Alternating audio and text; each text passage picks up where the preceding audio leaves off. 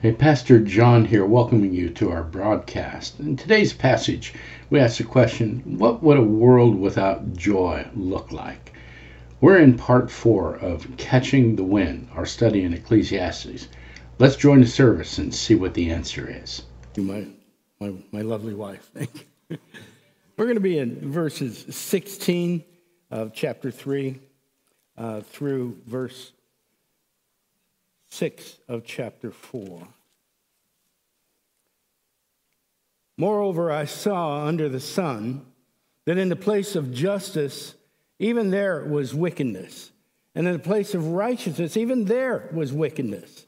I said in my heart, God will judge the righteous and the wicked, for there's a time for every matter and for every work. I said in my heart, with regard to the children of man, that God is testing them, that they may see that they themselves are but beasts. For what happens to the children of man and what happens to the beast is the same. As one dies, so dies the other. They all have the same breath, and man has no advantage over the beast, for all is vanity. All go to one place, all are from the dust, and to dust all return. Who knows whether the spirit of man goes upward and the spirit of the beast goes downward into the earth? So I saw that there is nothing better than that a man should rejoice in his work, for that is his lot. Who can bring him to see what will be after him? Again, I saw all the oppressions that are done under the sun. And behold, the tears of the oppressed, and they had no one to comfort them. On the side of their oppressors, there was power, and there was no one to comfort them. And I thought the dead who are already dead more fortunate than the living who are still alive. But better than both is he who has not yet been and has not seen the evil deeds that are done under the sun. Then I saw that all toil and all skill and work come from a man's envy of his neighbor. This also is vanity and striving after the wind. The fool folds his hands and eats his own flesh. Better is a handful of quietness than two hands full of toil and a striving after the wind. The word of the Lord, brothers and sisters. I got to be honest with you. When, when I started this, you know, I'd, I've been looking at Ecclesiastes for a long time and really had to kind of stir myself up to, to go through it. Uh, but I had, I had no idea what impact it would have on me personally. Um, and I, I, as I work my way through this book, um, what I want to share with you is this is about us. This book is about us. Uh, and, and I, hope, I hope that you're going to see that uh, as we go through this morning's passage. Because as, as Solomon views this world, um, he views it the way it is. I mean, he views it exactly the way it is. Now, we all know it's apart from God. And the more you look at it through Solomon's eyes, the more hopeless it gets. And if we're not careful, if, if we're not careful not to look at it through Solomon's eyes, it can be devastating. I'm here today to tell you that the world will rob you of your joy. You know, if we're supposed to have peace with Jesus Christ, we're supposed to have joy in who He is, and we look too closely at the world and allow the world to be our measure of how we experience peace and joy, it's going to rob us of both. So, last time we were in Ecclesiastes, we went through the first half of chapter three, and we found out that God is a sovereign master over all of time. And he does everything that he does to inspire all. In other words, to bring glory to himself. Now, this explains why Solomon is struggling because he has drifted away from the Father. The only purpose in the universe, if the only purpose in the universe is to bring glory to God, and Solomon is turned away from God, well, he no longer has any meaning or purpose in life. He's just getting by day to day. One thing that had dawned on Solomon, though, since, since we can't change the past, and since apparently we can't change the future, and we don't know what the future holds, even though, even though there's something inside of us that says that there's something bigger, there's something transcendent, I want you to hold on to that word. Because that's what our relationship with Christ is all about transcendence. What does it mean? It means that there's something beyond this, that there's something that we live for, something eternal that goes beyond the day to day existence. And even though we have this idea that there's something bigger than us, Solomon thinks that we should be able to at least enjoy the present. Not a bad philosophy. That's how God has arranged things. That's what He's given us. It's a gift to us. But Solomon is also a realist. And he knows that life on earth can make appreciating what God does. Tell me if this isn't true. Life on earth can make appreciating what God does difficult. It can be a struggle, it can be hard. There are obstacles in the way of seeing that there is something transcendent, something glorious in store for God's people. And it's all about the creation we live in and the creation that's coming. So, we're going to look at two of those obstacles today in our passage. We're going to see a wicked world in chapter 3, 15 through 21. And we're going to see an oppressed world in chapter 4, verses 1 through 6. This is Catching the Wind, part 4. I hope you're getting the drift about catching the wind so far, because Solomon's out to do something that's impossible to do. He's trying to make sense of a world that he lives in without God. It's like trying to catch the wind. So let's take a look at this wicked world. In verses 14 and 15, Solomon says that God is supreme over time. We can't change what he's done. We don't know what he's going to do. And we, we, we're, sometimes we're not even aware of what he's doing.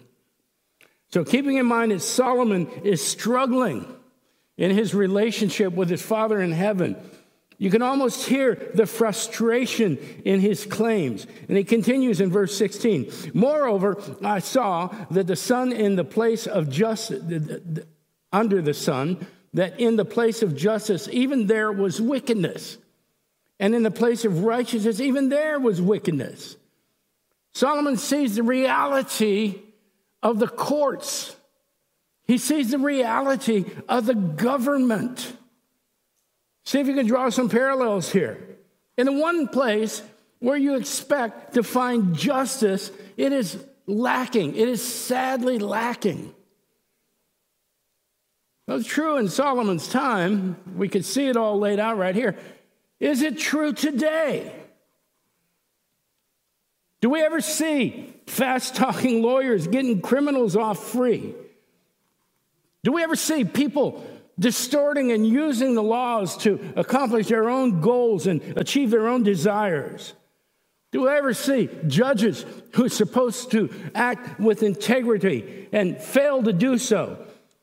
And even more frequently, do we ever see a judicial system that acts with bias, reinterprets the law to accommodate the culture and the influence of the culture? Let me tell you something. The Supreme Court of the United States did something historic in 1972 because that is a body that was, was made to interpret the law. They wrote it.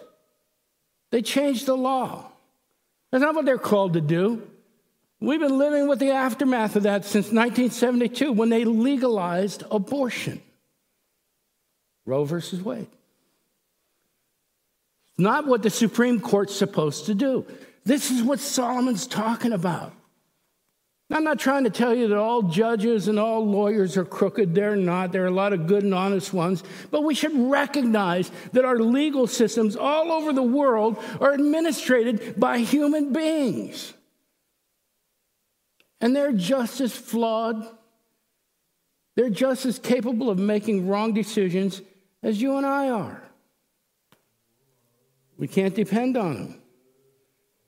Justice has become a byword of our time, used by people that intend to pervert it to accomplish their own goals. And, and the term social justice is neither social nor just. Just look at what's happening around you. Social justice has become a rallying call for those who are angry at people who have money for not giving it away. Just my opinion. The term social justice become a cry for those who say they want equal rights, but in reality want to elevate themselves and condemn those who don't agree with them. Want equal rights for me, but not for you. They demand tolerance, and all the while they're refusing to tolerate the people that don't agree with them. It's our world today. And the same thing's true of some of the religious establishments that we see. It was happening in Solomon's time. Solomon says the justice system is in, bad in his day, but, but the, the, the people of God are even worse. He sees unrighteousness in a place where it should be.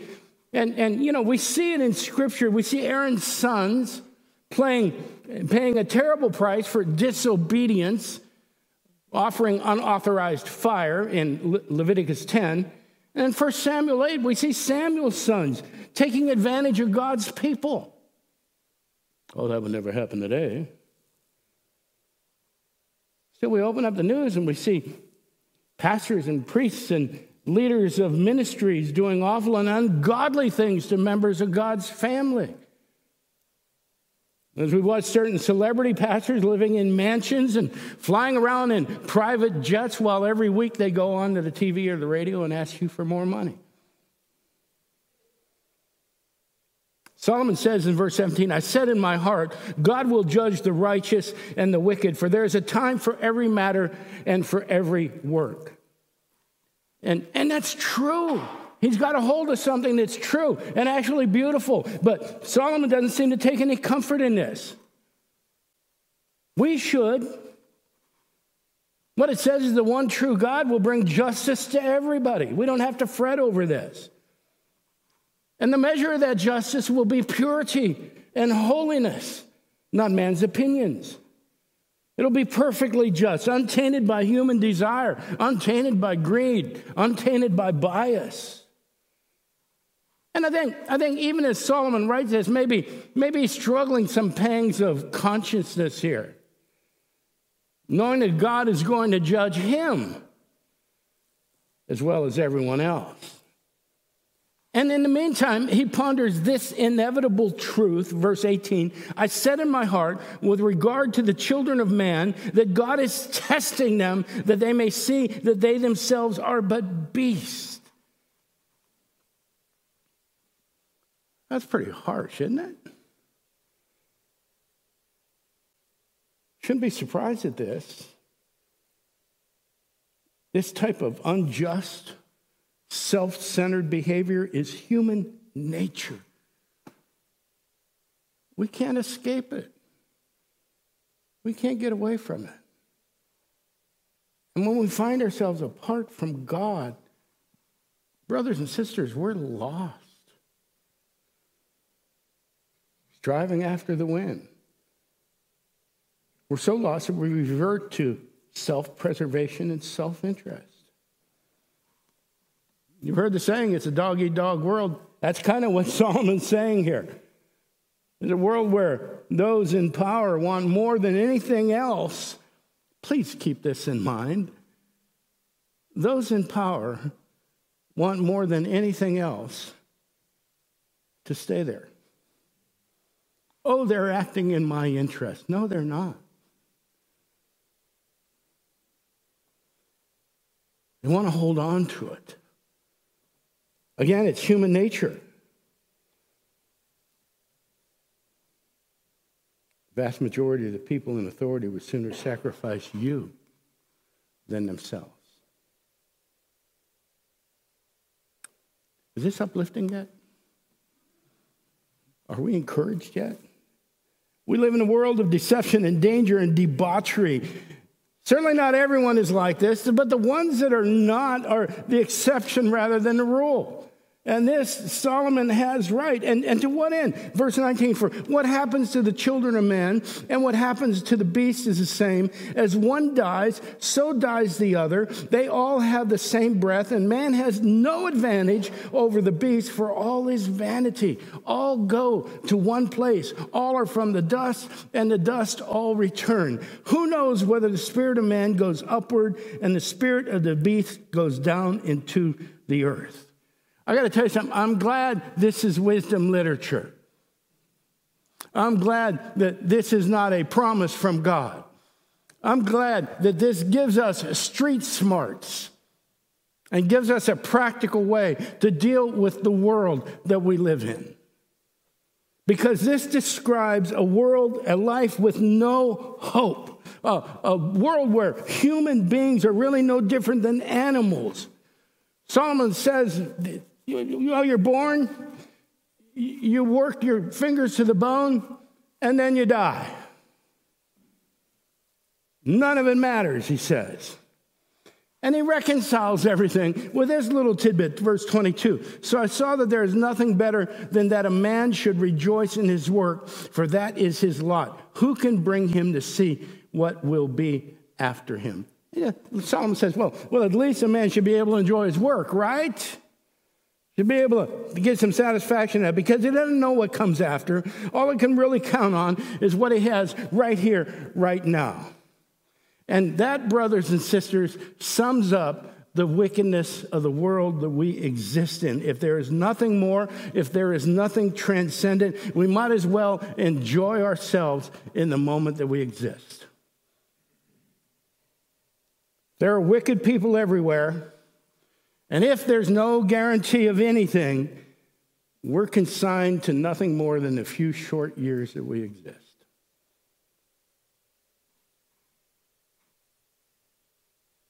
I can't imagine anything more hopeless. I can't imagine anything more empty.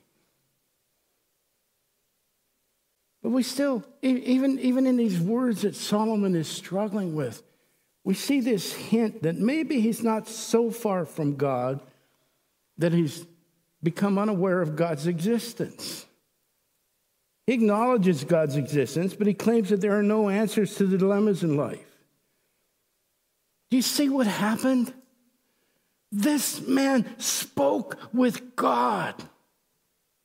He was given his throne by God. Brothers are trying to kill him the kingdom's divided, and God delivers Solomon into the throne. And not only makes him sit on the throne, but he gives him the riches of the entire world. He had the respect of everybody. And look where he's gotten. You know what happened? Solomon has been seduced. He was tempted to move away. He was tempted by the temptations of a fallen creation. He forgot. So much so that he's lost his eternal perspective. And in losing that, he's lost all meaning and purpose. Just all gone. But he ain't done yet. Let's take a look at the oppressive world that he lives in. Again, I saw all the oppressions. This is uh, chapter 4, verse 1. I saw all the oppressions that were done under the sun. Oppressions under the sun, a reminder that under the sun refers to this horizontal existence we have. There's no acknowledgement of God here. Without regard to our Heavenly Father, we would call this worldly. And I, I want to talk about what the word for oppression means here because there's another byword that floats around a lot today. To find out what it means, we could look at Leviticus chapter 6, starting in verse 2.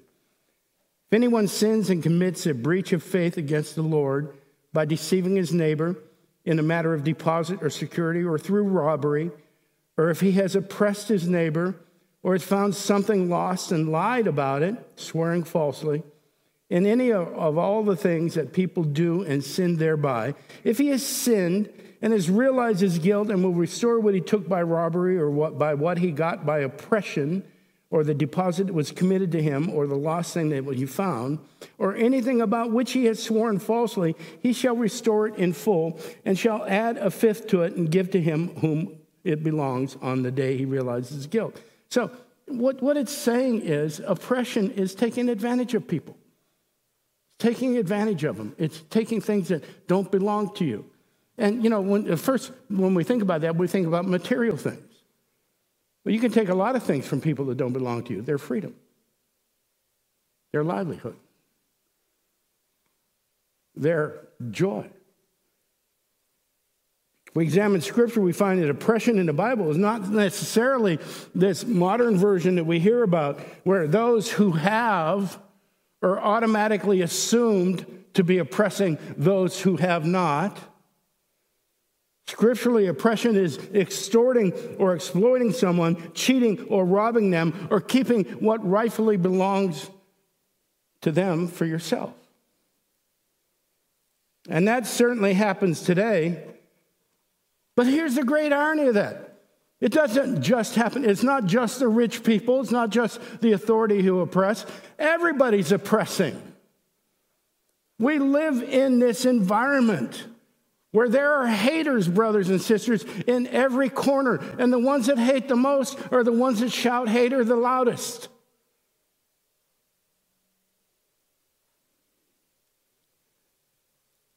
Most of them hate their accused oppressors for thinking differently than they do. See, in, in Solomon's time, he sees oppression among men and women, unrighteous treatment, he sees greed and the abuse of power and he also sees the impact that that has on its victims.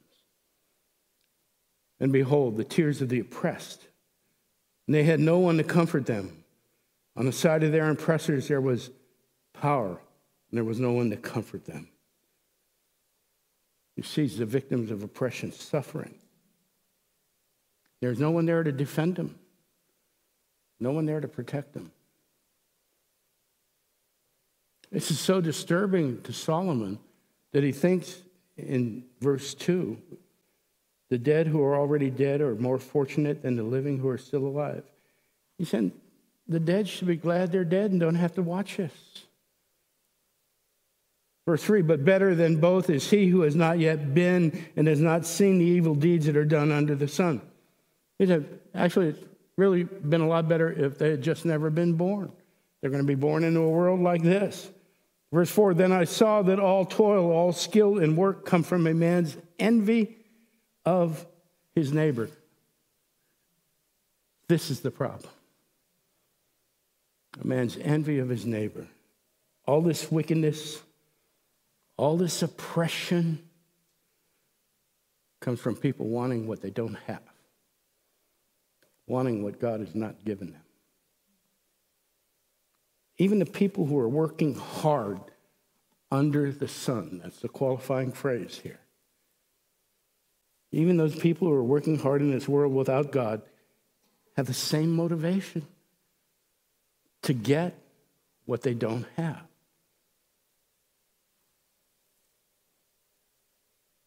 This is also vanity and striving after the wind, Solomon says. It's all meaningless, none of it's lasting. So, what do we do? How do we cope with this? I mean, we are people who are supposed to have hope. We're people who are supposed to be encouraged. We're supposed to be nourished by this. How do we handle this? Well, if we don't have the Lord, there aren't any options. If you don't have the Lord, there's no way to deal with this. Solomon, still, he tries to come up with something and he does this by using some imagery. We got, we got the imagery of three types of hands here. Verse 5 the fool folds his hands and eats his own flesh. We're not talking about cannibalism here, okay? A man with folded hands can't do any work. He can't, he can't produce anything. He can't make any crops. He can't do any crafts. His hands are folded and they're unable to sustain him. And what Solomon is saying, well, you know, one thing we can do is we can refuse to work, but the results of that is you're going to have nothing to eat, and eventually you're going to consume yourself. You're just going to waste away. So we don't have the option of not working. And, you know, it's not the only place in Scripture we see this. In Proverbs chapter 6, it says, A little sleep, a little slumber, a little folding of the hands to rest, and poverty will come upon you like a robber, and want like an armed man. So the first image of hands shows us that no work leads to poverty and perhaps even death. Then we have another image of hands. Better is a handful of quietness. What does this mean? There's a little bit of an idiom here, okay? But these are hands that are either empty or nearly empty.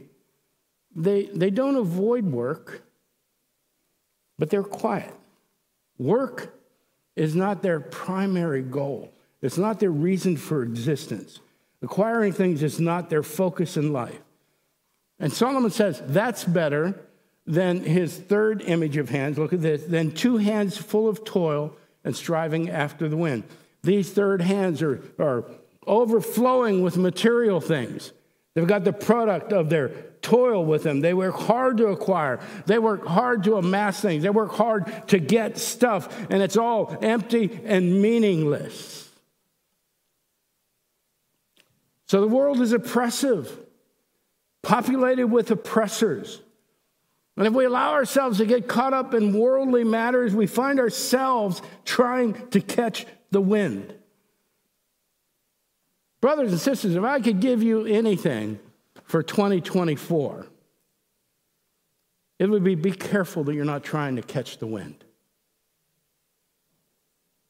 It would be be careful that you're not using all of your resources to make sure the right guy gets in office. He lives in the same wicked world that we do. Let me make this clear. I'm not saying don't vote. I vote. I work at the polls. But I've said it before. And, and this advice is as valid this year as it will ever be in our lives. You need to vote with your ballot in one hand and your Bible in the other.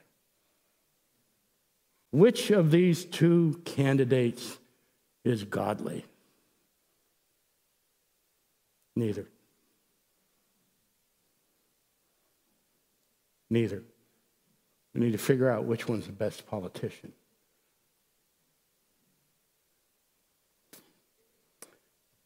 And have a discussion with that over lunch. So Solomon responds to this wickedness and this oppression. His response is to spend our time providing for ourselves, he says. But he's careful to say not to make that work the focus of your life, not to make it an accumulating thing. And this tidbit of worldly wisdom, again, we have to take it in context, comes from a man that amassed probably the greatest fortune the world has ever seen. He was the richest man in the world then, and if you, if you try to extrapolate, there's, it, he, he had so much money and so many materials, they couldn't count it all. So he would probably be the richest man in the world today. He did it all, and near the end of his life, he says it's all vanity. It's all trying to catch the wind. But to be careful where we put our values and where we put our resources and where we put our efforts. So we see these two obstacles the, wicked world. We live in a fallen world. Yes, we all know that. It's been this way for over 6,000 years. Solomon saw it, but he lost his godly perspective. Now, keep in mind that this story, our original narrator is taking Solomon's teachings and warning a young generation of up and coming leaders and prosperous men and women of surrendering to the temptations of the world. Don't get seduced by this stuff. It's very exciting. There's a lot of money floating around. There's power all over the place. If you line yourself up with the right people, then you can enjoy those things and that power as well. That's what happened to Solomon. He lined himself up with the wrong people. He was saying to his students, There's bad folks everywhere. Your struggle will be that the power, wealth, and influence they enjoy will look good. It's not going to look evil, it's going to look fantastic. And that's exactly what happened to the greatest king that Israel ever had. The wisest, richest man in the world. And in gaining all that, he lost his relationship with his father. And the teacher says to us today don't let that happen to you. We saw the oppressed world. And again, oppression has become a byword. It was true in the fourth century of Palestine as well. Human beings are oppressive, except today, many of the oppressors quickly accuse others as being oppressive. Many folks today assume that if you have money or influence, that you're oppressing people. Isn't, isn't that what's happening over at Israel right now? I mean, these people come out of their community and attack innocent women and children and take 300 hostages that were at a music festival and drag them back in the community, and all of a sudden, Israel is oppressing them. We're living in a crazy world. Nobody looks at it and goes, well, why did they attack them? Oh, they attacked them because they've been oppressed for so long. I'm so angry that I'm going to kill you. Well, that's scriptural. It's all over the headlines.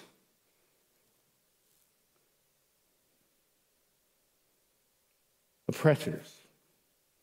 We see small groups of people swaying politicians and courts to act on their behalf and to give them what they want. You know what? The majority doesn't get off scot free either, though. Many of them are indeed oppressors. Why is that? Well, because most of them live in a godless existence and their goal is to accumulate more of whatever they got. This is the world that Solomon lived in. And this is the world that we live in. And that world will rob you of your joy. If we ponder this for too long, we allow ourselves to be consumed with the news and with the media, current events, we can end up feeling as hopeless as Solomon, frustrated by everything that we see going on around us, overwhelmed by wickedness and oppression, angry about what we see, and all the while drifting away from the only hope that the world has. Jesus died so that you and I wouldn't have to live in a wicked world forever. His promises that He's prepared a place for us.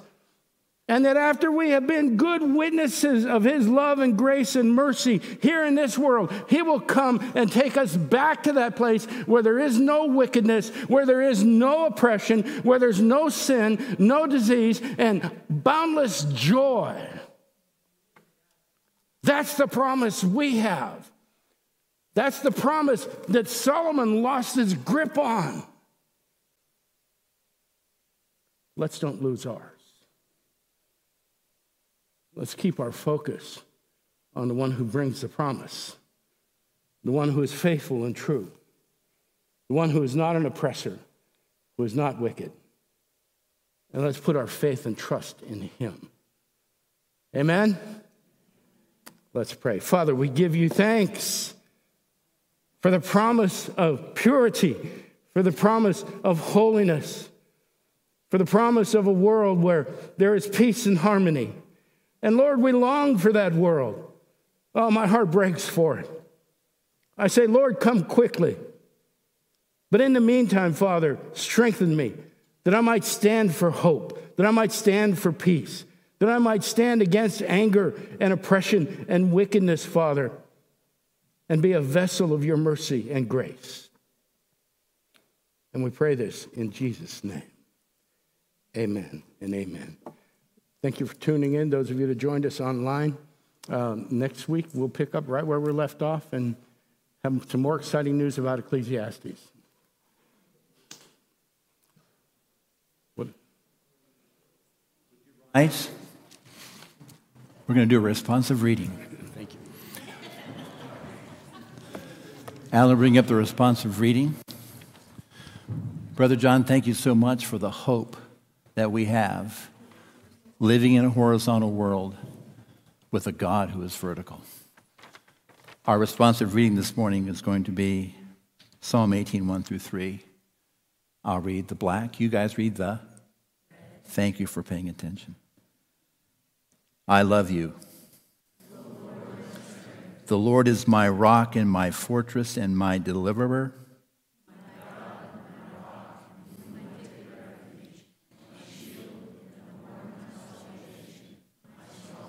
I call upon the Lord who is worthy to be praised. Amen and amen. Be blessed.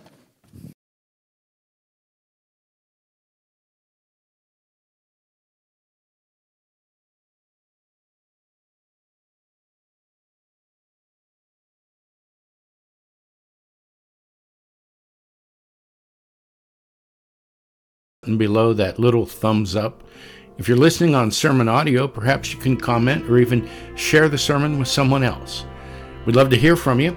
We're on Facebook, YouTube, and Twitter at WBFVA. We're on the World Wide Web at WBFVA.org. Let us know if you'd like us to pray for you. If you'd like to support us financially, you can make donations through our website at WBFVA.org. Just click on Giving. You'll receive a tax deductible receipt at the end of the year. Either way, we would love to hear from you or even have you visit us in person one Sunday. We meet at 46 Winchester Street in downtown Warrenton, Virginia at 11 o'clock every Sunday morning. And now, may God bless you richly until we gather again.